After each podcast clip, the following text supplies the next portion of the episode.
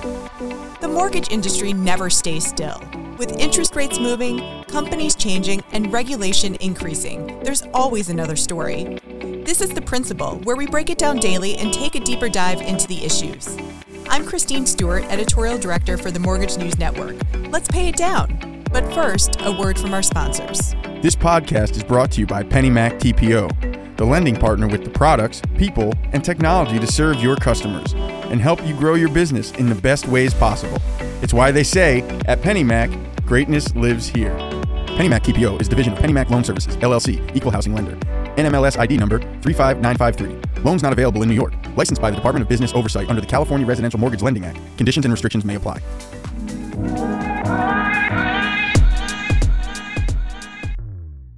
Some 60,000 buyers backed out of their purchase contracts in June, but is this simply because homes are becoming less affordable or is something else going on in the market?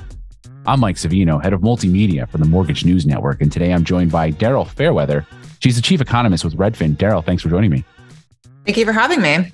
So as I mentioned at the top, Redfin put out a report yesterday about, you know, 60,000 homebuyers backing out of contracts in June help it put us in put that in context for us and and you know what what share of contracts is that is in what what is the trend been there sure so in june about 15% of pending homes fell out of contract compared to 12.7% in May. The last time we saw this many homes fall out of contract, it was actually the start of the pandemic when everyone was just so nervous because no one knew it was going to happen. Right. So in March of 2020, uh, 17.6% of homes fell out of contract. So this is the highest we've seen in a long time. I think it's mostly because of how much mortgage rates went up and some buyers just didn't get the financing that they thought they were going to get. And I think it also may be because uh, inventory has been improving. So some buyers who were under contract maybe thought the grass was greener when they saw another home come on the market, and maybe they thought they could get a better deal on that next home because of how the market has been shifting week to week and and you know just to put just to hammer the point home on the context to go from you know 12 and change to 15% obviously we know origination is going down a little bit. Purchases have been going down a little bit. But that doesn't seem like it would account for why a larger share of contracts are are falling through right? It seems like more buyers are backing away for whatever the reason is I think it's because of how quickly the market changed. So a buyer who would have gone under contract in say May, maybe got maybe thought they were going to get one mortgage rate, and then by the time they went to go lock it in, maybe they literally could not afford that mortgage anymore, so they had to activate their financing contingency. Another factor is that buyers have more power, so more of them actually have those contingencies in place that were really much more rare at the earlier this year back in January. Uh, but even at times where we've had more of a buyer's market, like back in fall of 2018, the share of homes falling off contract didn't get this high. So I think it really has more to do with how quickly the market changed, not just that buyers have more power. And that's one reason I think that this number will come back down because as people just get on the same page, buyers will negotiate better offers up front uh, and get what they want up front so they don't actually have to back out because nobody really wants to back out. Right. And we just haven't seen markets shift this quickly in a long time, right? So, you know, even yes. even if a, yeah. even if a buyer is like, "Hey, suddenly I have more leverage." We haven't seen that leverage shift as fast as it has in the last couple of weeks. Yes, mortgage rates went up quicker than they have in at least since the since the financial crisis of 2008. So yeah, this is just kind of unprecedented how quickly the market shifted uh, because of how quickly mortgage rates went up. And mortgage rates were just so low that people were getting such great deals from their financing. And then all of a sudden, when that gets taken away, it does mean a lot. Uh, homes are much more expensive from a monthly mortgage perspective. Monthly mortgage payments on the median priced home are up almost 50% from last year and and obviously there's two different issues there. Um, if if you're in this whether you're a realtor or a loan originator there's two different things going on two different things that you're trying to address. Um to i don't know do you i don't know if you you ha- if you guys broke down how much of this is because homes are becoming more unaffordable and, and people just got the rates changed on people versus how much of it is home buyers suddenly realizing they have leverage but are, you at least hearing anecdotally? Is it more because the rates are changing and people suddenly go, I can't afford this house anymore? Versus the latter, people going, oh wow, I can I can back out and get leverage. Is it more the affordability issue? I think it's more the shock on mortgage rates. One of our real estate agents, Lindsay Garcia from Miami, said that when mortgage rates shot up to 6%, like her buyers just backed out of deals because they can no longer get the loan. And then because they have the financing contingency, because they had a little bit more power to negotiate that, it's not just a big deal to back out. They can still, you know, go and find another home. They don't lose their earnest money because they had that contingency in place. Don't miss the nation's largest show for successful mortgage pros. Originator Connect returns to Planet Hollywood in Las Vegas August 18th through the 21st. See us at originatorconnect.com.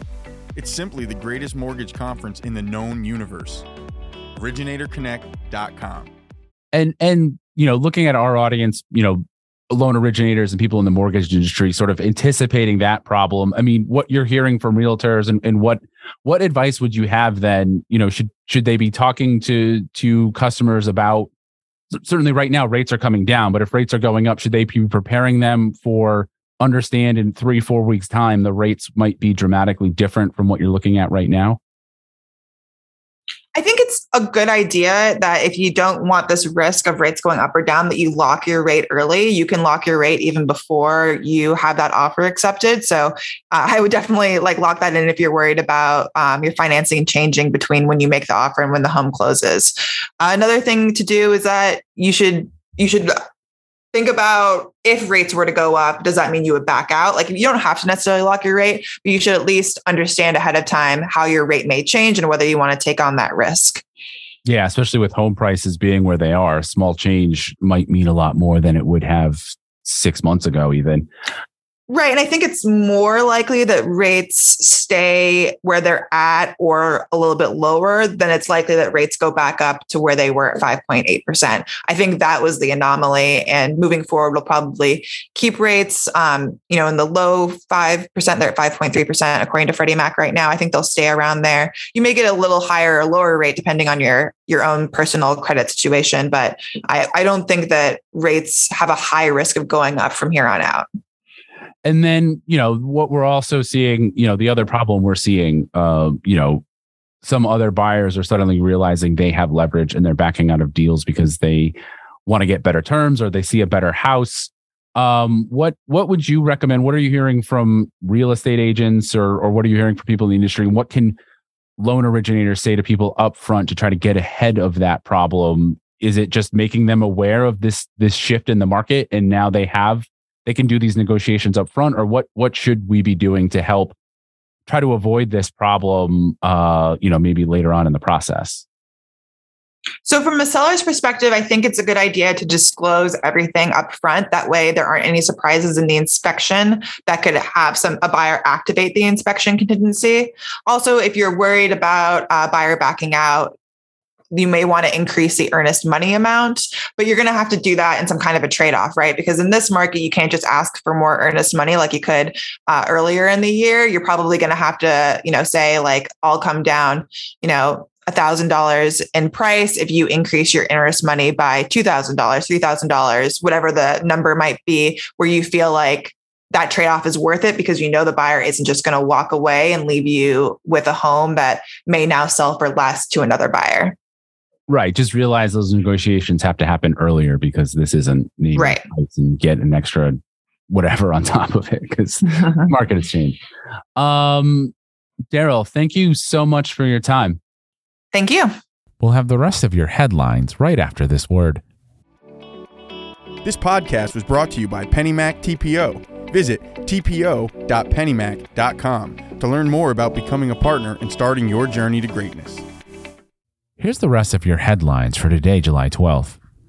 loanDepot has a new plan to try to turn a profit again, and the biggest part of that plan is to shed another 2,000 jobs from its payroll.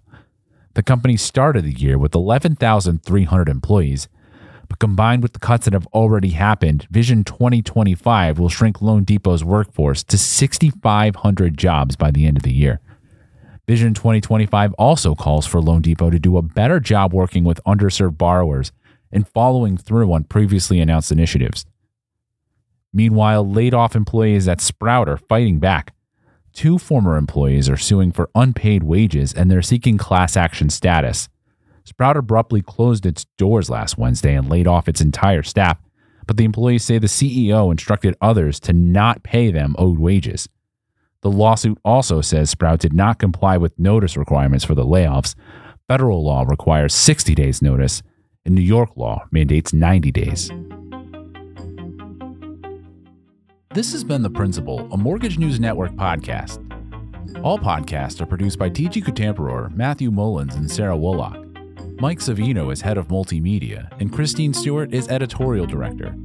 The opening theme was Status by Jamie Bathgate, and the music you hear now is Glossy by Skygaze. You can find episodes of The Principal at www.mortgagenewsnetwork.com, or you can subscribe wherever you get your podcasts. Be sure to rate and review so that others can find us. Thanks for listening.